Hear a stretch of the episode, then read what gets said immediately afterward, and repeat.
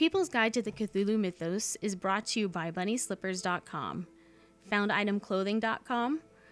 Keep your feet warm this winter with some Cthulhu slippers from BunnySlippers.com.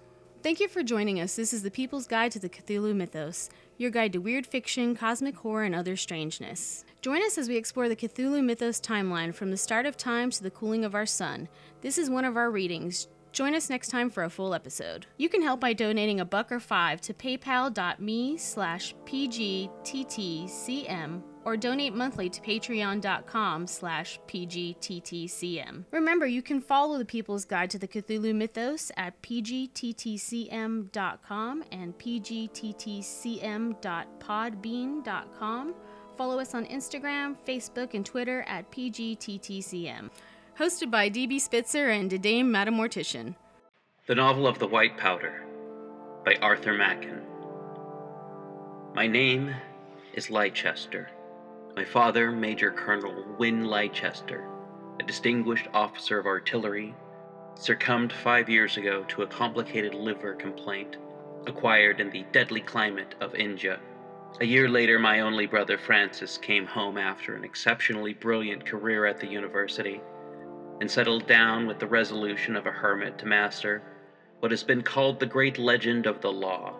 He was a man who seemed to live in utter indifference to everything that is called pleasure. Though he was handsomer than most men, he would talk as merrily and wittily as if he were a mere vagabond. He avoided society and shut himself in a large room at the top of the house to make himself a lawyer. Ten hours a day of hard reading was at first his allotted portion. From the first light in the east of the late afternoon, he remained shut with his books, taking a hasty hour's lunch with me as if he grudged the wasting hours of the moments going out for a short walk when it began to grow dusk. I thought that such relentless application must be injurious, and I tried to cajole him from his crab textbooks. But his ardor seemed to grow rather than diminish, and his daily tale of hours increased. I spoke to him seriously, suggesting some occasional relaxation, if it were but an idle afternoon with a harmless novel. But he laughed and said that he read about feudal tenures when he felt the need of amusement, and scoffed at the notions of theaters, or at a month's fresh air. I confess that he looked well, and seemed not to suffer from his labors, but I knew that such unnatural toil would take revenge at last, and I was not mistaken. A look of anxiety began to lurk about his eyes, and he seemed languid, and at the last he vowed that he was no longer in perfect health. He was troubled, he said, with a sensation of dizziness, and awoke now and then of nights of fearful dreams, terrified and cold with icy sweats. I'm taking care of myself, he said, so you must not trouble. I passed the whole of yesterday afternoon in idleness, leaning back in that comfortable chair you gave me, and, and scribbling nonsense on a sheet of paper. No, no, I will not overdo my work. I shall be well enough in a week or two, depend upon it. Yet, in spite of his assurances, I could see that he grew no better, but rather worse. He would enter the drawing room with a face all mistakably wrinkled and despondent, and endeavor to look gaily when my eyes fell upon him, and I thought such symptoms of an evil omen, and was frightened sometimes at the nervous irritation of his movements, and at glances which I could not decipher. Much against his will, I prevailed on him to have medical advice, and with ill grace, he called our old doctor. Dr. Haberden cheered me after examination of the patient. There is nothing really much amiss, he said to me. No doubt he reads too hard and eats hastily, and then goes back again to his books in too great a hurry and the natural sequence in some digestive trouble and, and a little mischief in the nervous system. But I think, I do indeed, Miss Leicester, that we shall be able to set this all right. I have written him a prescription which ought to do great things. So you have no cause for anxiety. My brother insisted on having the prescriptions made up by a chemist in the neighborhood. It was an odd old fashioned shop devoid of the studied crockery and calculated glitter that makes so gay a show of the counters and shelves of the modern apothecary. But Francis liked the old chemist and believed in the scrupulous purity of his drugs. The medicine was sent in due course, and I saw that my brother took it regularly after lunch. It was an innocent looking white powder, of which a little dissolved in a glass of cold water. I stirred it in, and it seemed to disappear, leaving the water clear and colorless. At first, Francis seemed to benefit greatly, The weariness vanished from his face, and he became more cheerful than he had ever been since the time when he left school. He talked gaily of reforming himself, and avowed to me that he had wasted his time. I have given too many hours to law, he said, laughing. I think you have saved me in the nick of time. Come, I shall be the Lord Chancellor yet, but I must not forget life. You and I will have a holiday together before long. We will go to Paris and enjoy ourselves, and keep away from the Bibliothèque Nationale. I confessed myself delighted with the prospect. When shall we go? I said. I can start the day after tomorrow if you like. Ah, that is perhaps a little too soon. After all, I do not know London yet, and I suppose a man ought to give the pleasures of his own country the first choice. But we will go off together in a week or two, so try to refurbish up on your French. I only know law French myself, and I am afraid that won't do. We had just finished dinner, and he quaffed off his medicine with a parade carousel as, as it had been wine from some choicest bin. Has it any particular taste? I said. No, I should not know I was not drinking water. And he got up from his chair and, and he began to pace up and down the room as if he were undecided as what to do next. Shall we have coffee in the drawing room? I said, or would you like to smoke? No, I, I think I will turn in. Hmm. Hmm. No, I think I will take a turn. It seems a pleasant evening. Look at the afterglow. Why, it's as if the great city were burning in flames, and down there between the dark houses, as if it's raining blood fast. Yes, I will go out. I may be in soon, but I shall take my keys. Good night, dear, if I don't see you again. The door slammed behind him, and I saw him walk lightly down the street, swinging his malacca cane, as I felt grateful to Dr. Haberden for such a great improvement. I believe my brother came home very late that night but he was in a merry mood the next morning. I walked on without thinking where I was going, he said, enjoying the freshness of the air, and livened by the crowds. As I reached more frequented quarters, I met an old college friend, Orford, in the press of the pavement, and then, well, we enjoyed ourselves. I had felt what it is to be young and a man. I find I have blood in my veins, and as other men have, I've made an appointment with Orford for tonight. There will be a little party for us at the restaurant. Yes, I shall enjoy myself for a week or two. And then the chimes at midnight.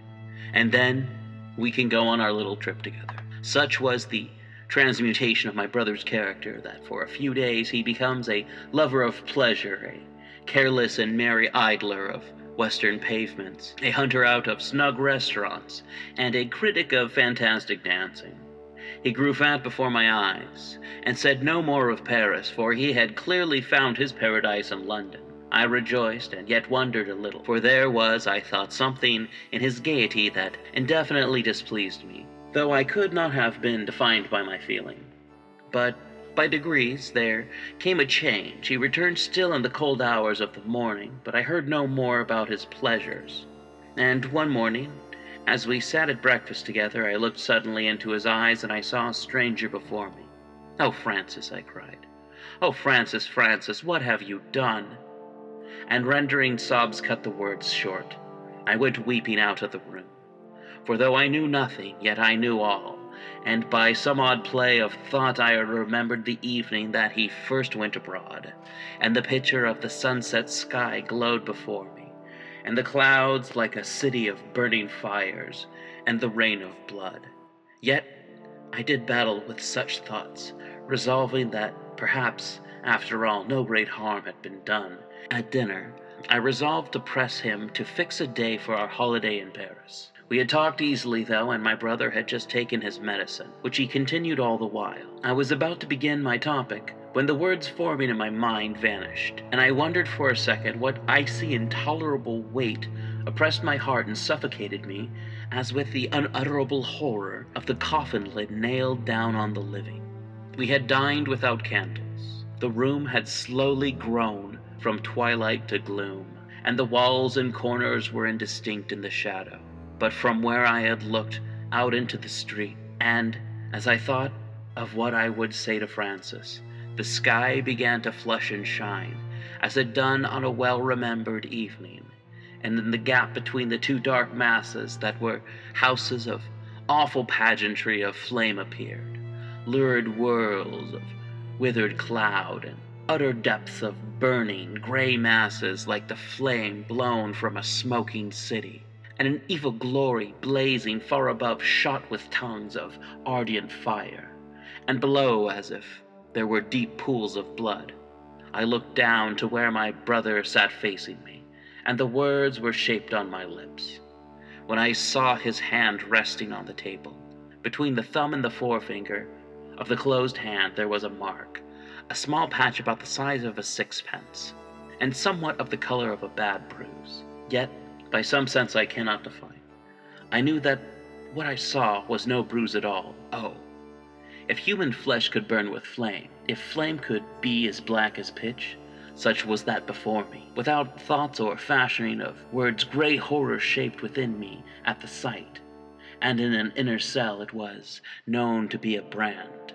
For that moment the stained sky became dark as midnight, and when the light returned to me, I was alone in the silent room, and soon after I heard my brother go out. Late as it was, I put on my hat and went to Dr. Haberden, and in his great consulting room, ill lighted by a candle which the doctor had brought with him, with stammering lips, a voice that would break in spite of my resolve, I told him from the day on which my brother had begun to take the medicine down to the dreadful thing I had seen scarcely half an hour before. When I had done, the doctor looked at me for a moment with an expression of great pity on his face. Dear Miss Leicester, he said, you have been evidently anxious about your brother. You have been worrying over him, I am sure.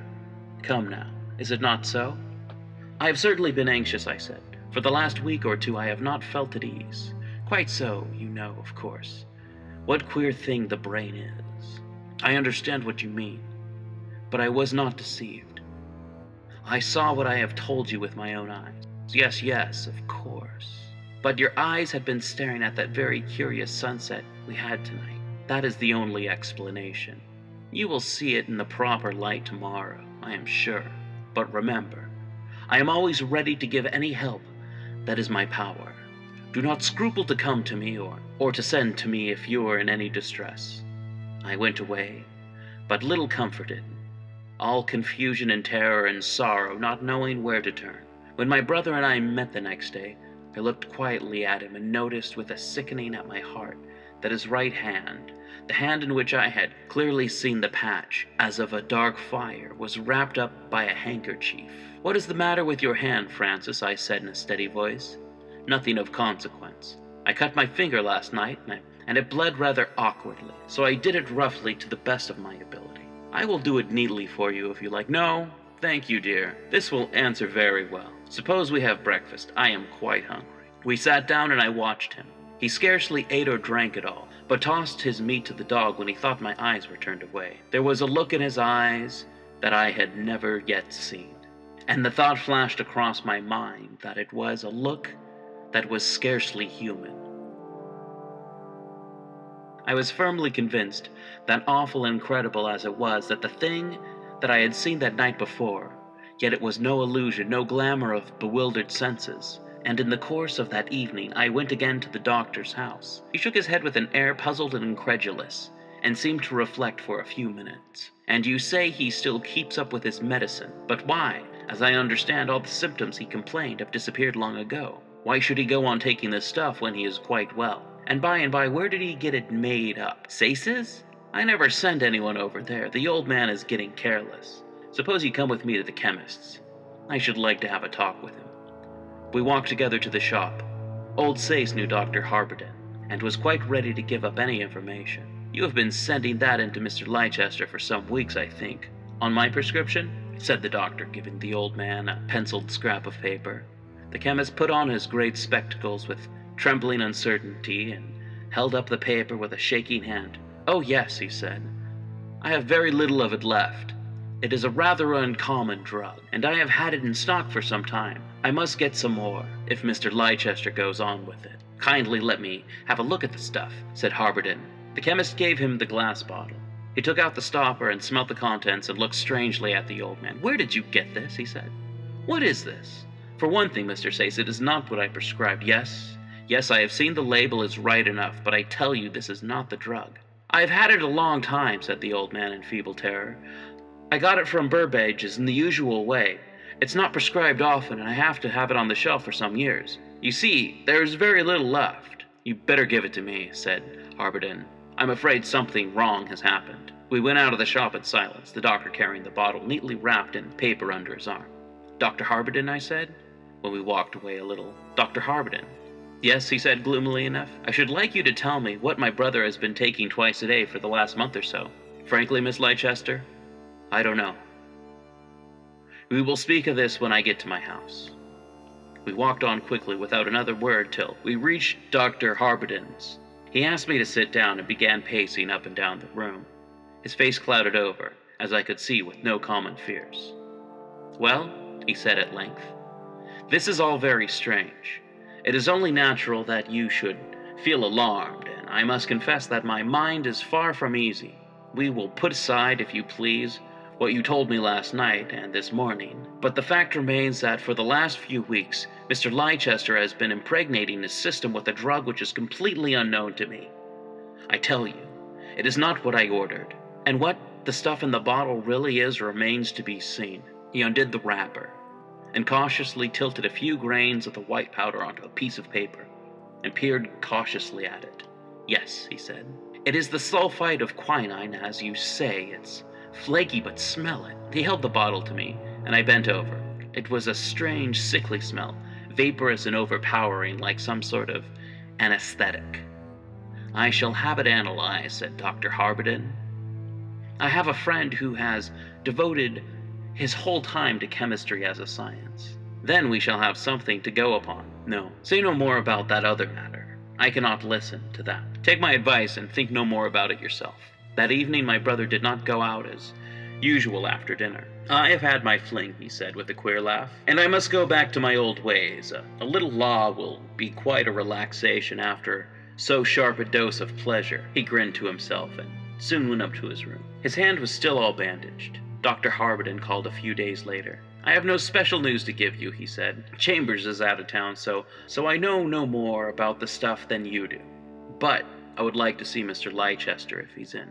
He's in his room, I said. I will tell him you are here. No, no, I will go. No, no, I will go up to him. We will have a little quiet talk together. I dare say that. I dare say that we have made a good deal of fuss about a very little, for after all, whether the powder may be, it seems, to have done him good. The doctor went upstairs, and standing in the hall, I heard his knock and opening and shutting the door.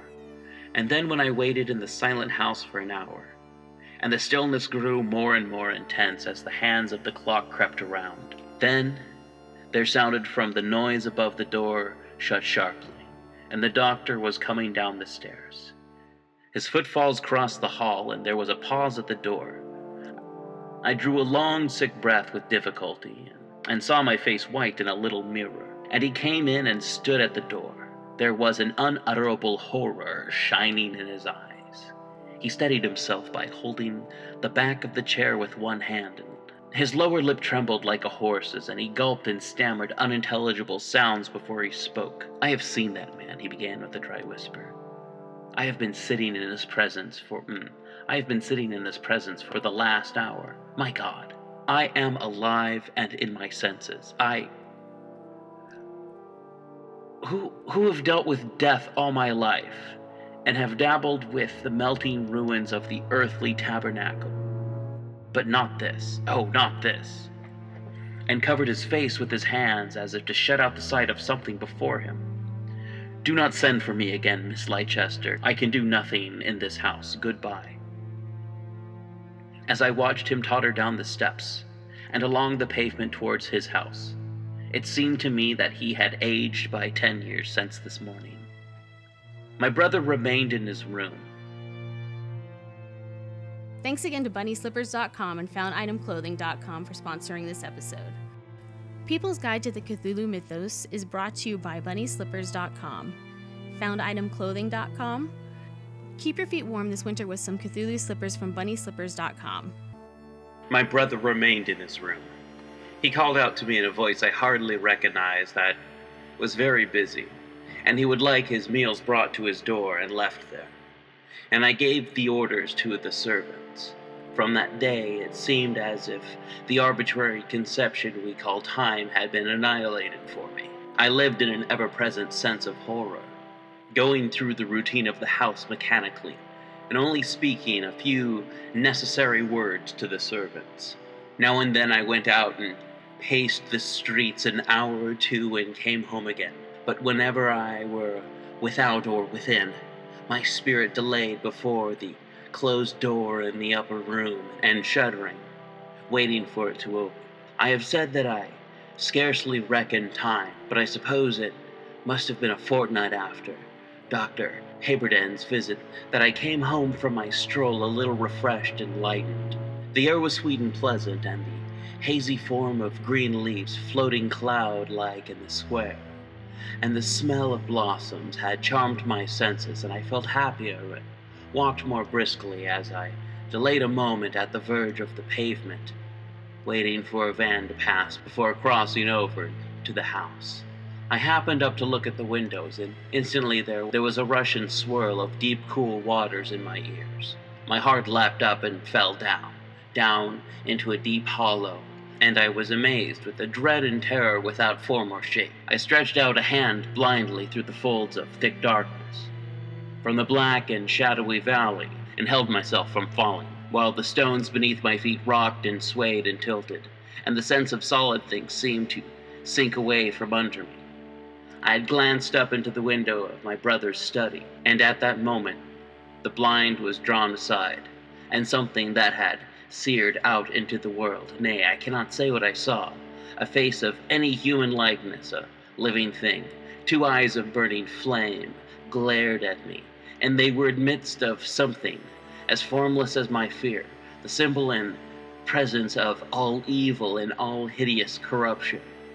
I stood shuddering and quaking with the grip of Og, sick with unspeakable agonies and fear and loathing, and for five minutes I could not summon force or motion to my limbs.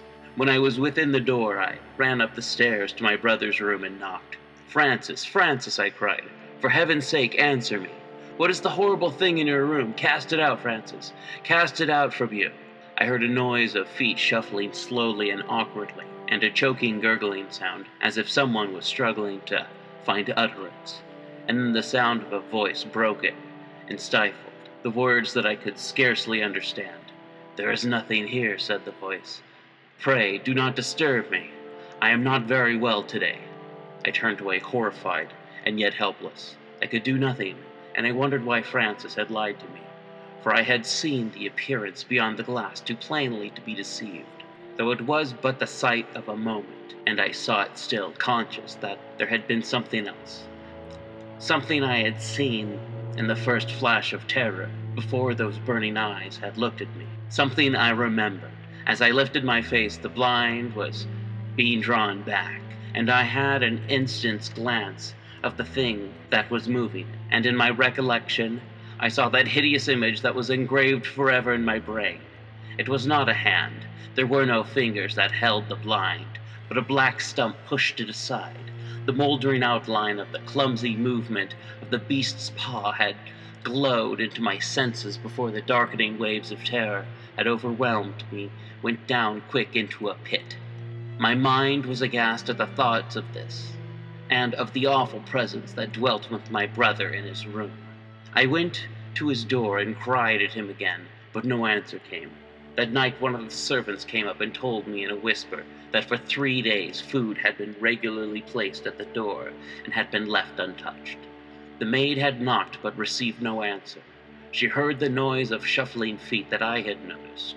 Day after day went by, and still my brother's meals were brought to his door and left untouched.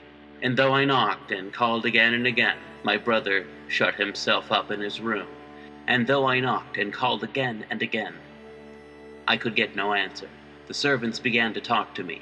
It appeared they were alarmed as I. The cook said that my brother first shut himself up in the room.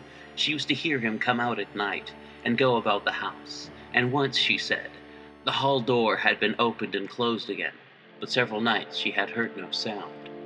The climax came last night.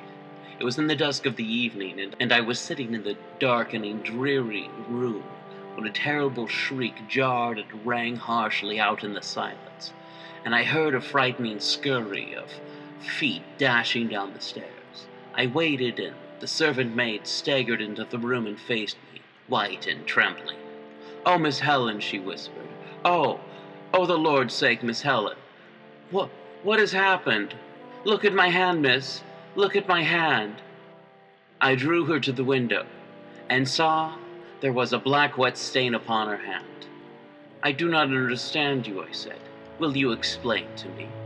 I was doing your room just now, she began. I was turning down the bedclothes, and all of a sudden there was something fell upon my hand, wet, and I looked up. The ceiling was black and dripping on me. I looked hard at her and bit my lip. Come with me, I said. Bring your candle with you. The room I slept in was beneath my brother's, and as I went in, I felt I was trembling. I looked up at the ceiling, and I saw a patch, all black and wet, and a dew of black drops upon it, and a pool of horrible liquor soaking into the wet bedclothes. I ran upstairs and knocked loudly. Oh, Francis, Francis, my dear brother, I, I cried. What has happened to you? And I listened. There was a sound of choking, and a noise like water bubbling and regurgitating, and nothing else. And I called louder, and no answer came. In spite of what Dr. Haberden had said, I went to him, with tears streaming down my cheeks, and I told him what had happened, and he listened to me with a face set hard and grim. For your father's sake, he said at last, I will go with you, though I can do nothing. We went out together. The streets were dark and silent, and heavy with heat, and a drought of many weeks. I saw the doctor's face white under the gas lamps, and when we reached the house, his hands were shaking. He did not hesitate, but went upstairs directly. I held the lamp, and he called out in a loud, determined voice, Mr. Leicester, do you hear me? I insist on seeing you. Answer me at once. There was no answer, but we both heard that choking noise I have mentioned. Mr. Leicester, I am awaiting you. Open the door this instant, or I shall break it down. And he called a third time. That rang and echoed from the walls. Mr. Leicester, for the last time I order you to open the door. Ah, he said after a pause of heavy silence, we are wasting time here. Will you be so kind as to get me a poker or something of the kind? I ran into a little room at the back where odd articles are kept, and found a heavy adze like tool that I thought might serve the doctor's purpose. Very good, he said. That will do, I dare say. I give you notice, Mr. Leicester, he cried loudly at the keyhole. I am now about to break into your room. Then I heard the wrench of the adze and the woodwork split and crack under it. The loud crash and the door suddenly burst open.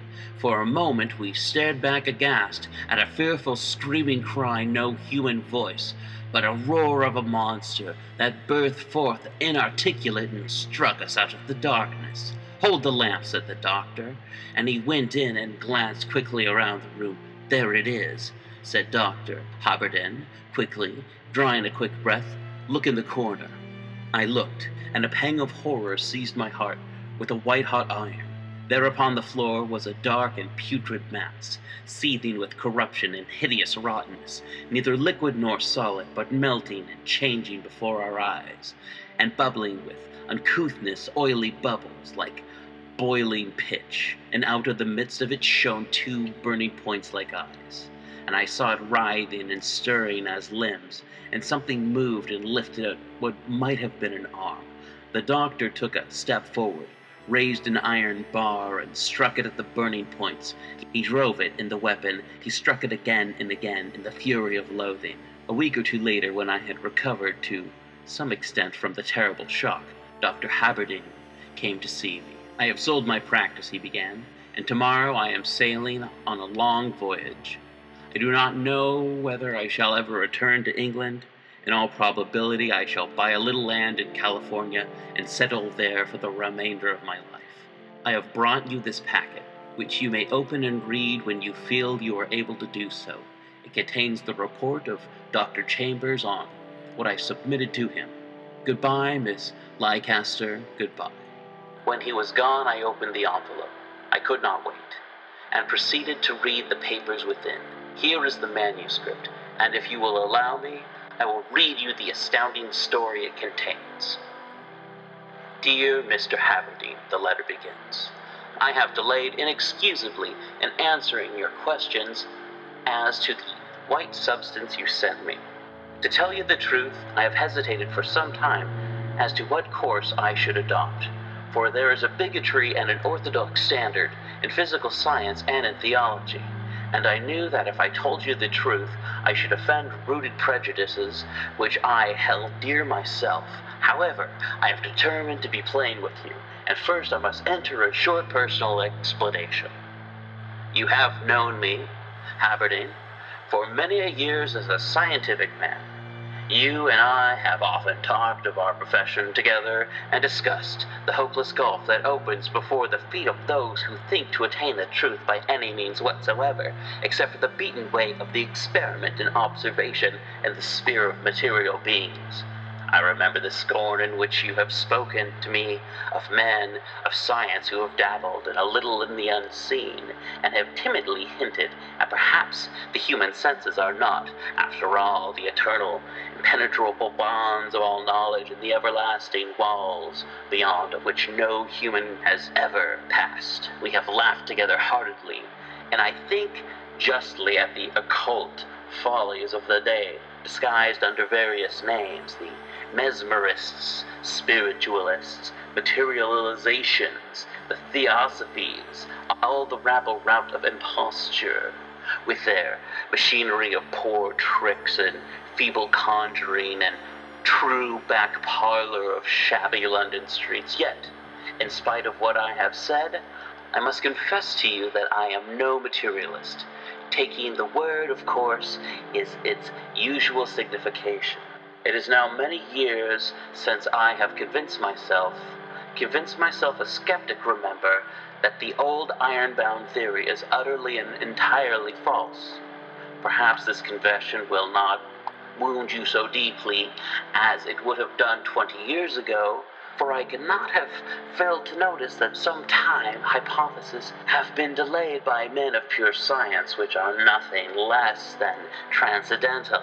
I suspect that the most modern chemists and biologists of repute would not hesitate to subscribe to dictum of the old school, omnia exeunt in mysterium, which means, if I take it, that branch of human knowledge traced up to the source and the final principles vanishes into mystery. I need not struggle you now with a detailed account of the painful steps which led me to my conclusions. A few simple experiments suggested a doubt to my then standpoint, and a train of thought that rose from circumstances comparatively trifling beyond me far. My old conception of the universe has been swept away, and I stand in a world that seems as strange and awful to me as the endless waves of the ocean seem for the first time, shining from a peak in Darien. Now I know that the walls of sense that seem so impenetrable, that seem to loom above the heavens, to be founded below the depths, and to shut us in forevermore, are no such everlasting, impassable barriers as we fancied, but the thinnest and most airy veils that melt away before the seeker and dissolve into the early mist of the morning about the brooks. I know that you never adopted the extreme materialistic position. You did not go about trying to prove a universal negative, for your logical sense withheld you from that crowning absurdity but I'm sure that you will find all that I am saying strange and repellent to your habits of thought. Yet, Haberden, what I tell you is the truth, nay, to adopt your common language, the sole and scientific truth, verified by experience, and the universe is verily more splendid and more awful than we used to dream. The whole universe, my friend, is a tremendous sacrament, a mystic ineffable force and energy, veiled by an outward form of matter and man, and the sun, and the other stars, and the flower and the grass, and the crystal in the test tube are all and each every one as spiritual and material and subject to an inner working. You will perhaps wonder, Haberden, when hence all this tends. You will perhaps wonder, Haberden, whence all this tends but I think a little thought will make it clear. You will understand from that standpoint the whole view of things changed, and what we thought incredible and absurd may be possible enough. In short, we must look at legend and belief with other eyes, and be prepared to accept tales that had become mere fables. And indeed, this is no such great demand. After all, modern science will concede as much. In a hypocritical manner, you must not, if it is true, believe in witchcraft. But you may credit hypnotism. Ghosts are out of date. But there is a good deal to be said about the theory of telepathy. Give superstition a Greek name, and believe in it should almost be a proverb. So much of my professional explanation. You sent me, Haberden, a phial, stoppered and sealed, containing a small quantity of flaky white powder, obtained from a chemist who had been dispensing it to one of your patients. I am not surprised to hear that this powder refused to yield any results to your analysis. It is a substance which was known to few many hundreds of years ago, which I never expected to have been submitted to me from a shop of a modern apothecary.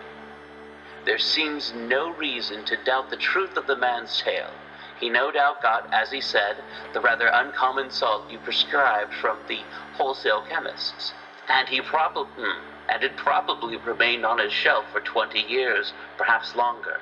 Here, what we call chance and coincidence began to work all these years, the salt in the bottle exposed to a certain reoccurring variations of temperature, variations probably ranging from 40 degrees to 80 degrees, and as it happens, such changes reoccurring year after year and at irregular intervals, and with varying degrees of intensity and duration, have constituted a process, and a process so complicated and so delicate that I question whether modern scientific apparatus directed with the utmost precision could produce such the same result. The white powder you sent me is something different from the drug you prescribed. It is the powder from which the wine of the Sabbath, the Vinum Sabbati, was prepared. No doubt you have read the Witches' Sabbath and laughed at the tales which terrified our ancestors, the black cats and the broomsticks, and the dooms pronounced against the old woman's cow.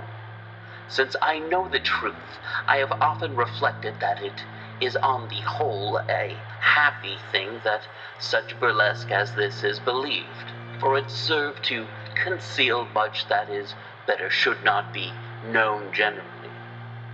However, if you care to read the appendix to, you will find that the true Sabbath was something very different, though the writer has very nicely refrained from printing all that he knew. The secrets of the true Sabbath were the secrets of remote times surviving into the Middle Ages, secrets of an evil science which existed long before Aryan men entered Europe. Men and women seduced from their homes on suspicious pretenses were met by beings qualified to assume, as they did assume, the part of devils, and taken by their guide to some desolate and lonely place, known to the initiate by long tradition and unknown to all else. Perhaps it was a cave in some bare and windswept hill, perhaps some inmost recess of a great forest, and there the Sabbath was held. There, in the blackest hour of night, the vinum sabbati was prepared, and the evil gruel was poured forth and offered to the neophytes, and they partook of an infernal sacrament, cementes calcium principis infero, as an old author well expresses it. And suddenly, each one that had drunk found himself attended by a companion. A share of glamour and unearthly allurement beckoned him apart, to share in the joys more exquisite, more piercing than the thrill of any dream, to the consummation of the marriage of the Sabbath. It is hard to write of such things as thee, chiefly because that shape that allured with loveliness was no hallucination. But awful as it is to express the man himself. By the power that the Sabbath wine, a few grains of white powder thrown into a glass of water, the house of life was riven asunder, and the human trinity dissolved, and the worms which never dies, which lies sleeping within us all, was made tangible, an external thing, and clothed with the garment of flesh. And then, the hour of midnight, the primal fall was repeated and represented, and the awful thing veiled in the mythos of the tree in the garden was done anew. Such was the new Nupai Sabiti. I prefer to say no more to you, Haberden. Know as well as I do that the most trivial laws of life are not to be broken with impunity. And for so terrible an act as this, in which the very most place of the temple was broken open and defiled, and terrible vengeance followed, what began with corruption also ended with corruption. Underneath the following is Dr. Haberden's writing. The whole of the above is unfortunately strictly and entirely true. Your brother confessed all to me on that morning when I saw him in his room. My attention was first attached to the bandaged hand, and I forced him to show it to me. What I saw made me, a medical man of many years standing, grow sick with loathing, and the story I was forced to listen to was, was infinitely more frightful than I could have believed possible. It has tempted me to doubt the eternal goodness which can permit nature to offer such hideous possibilities. It has tempted me to doubt the eternal goodness which can permit nature to offer such hideous possibilities. And if you had not with your own eyes seen the end, I should have said to you, disbelieve it all. I have not. I have not. I think many more weeks to live, but you are young and may forget all of this. Joseph Haberden, MD. In the course of two or three months, I heard that Dr. Haberden had died at sea shortly after the ship left England. The Novel of the White Powder by Arthur Machen. Today's story is a part of The Three Imposters, uh, an episodic novel by horror fiction writer Arthur Machen, the Welsh sorcerer, first published in 1898 in the Bodley Heads Keynote series. It was revived in paperback by Ballantine Books as the 48th volume of the Ballantine Adult Fantasy series in June 1972. Publisher John Lane, weary of the atmosphere following the trial of Oscar Wilde, asked Machen to censor his manuscript, bearing the omission of one word. Machen refused to comply. Partially in response to criticism of the Stevensonian style of the book, Machen altered his approach in writing his next book, The Hill of Dreams. Oh, no one cares about this shit. Two of the novels in Set Tale, the novel of the Black Seal and the novel of White Powder, have been cited as major influences on the work of H.P. Lovecraft. In his survey, Supernatural Horror in Literature, Lovecraft suggests that these stories, perhaps, represent the high water mark of Machen's skill as a terror weaver. They've been frequently anthologized. The novel of the White Powder, which Lovecraft said approaches the absolute culmination of loathsome fright, is pointed to as inspiration for Lovecraft's stories of bodily disintegration such as Cool Air and The Color Out of Space. The story, Prescription Death, in Tales from the Crypt number 20 is an adaptation of the novel of the White Powder, with the change made that the poisonous medicine contained digestive enzymes rather than a witch's brew. Thank you for listening to the People's Guide to the Cthulhu Mythos. Join us next time when we talk about weird fiction, horror, or any number of topics. Join the discussion on Facebook or Twitter. And remember to rate, review, and subscribe to PGTTCM on iTunes and Stitcher or wherever you listen to your podcasts book reviews, film recommendations, and much more. People's Guide to the Cthulhu Mythos is edited and produced by D.B. Spitzer, written by Daniel Spitzer and Christina Wright, hosted by Dame Madam Mortician and D.B. Spitzer. Music by Kevin MacLeod. People's Guide to the Cthulhu Mythos is part of the Dark Myths Collective. Find some great podcasts and learn more by going to darkmyths.org. Remember to stay squiggly and keep it weird.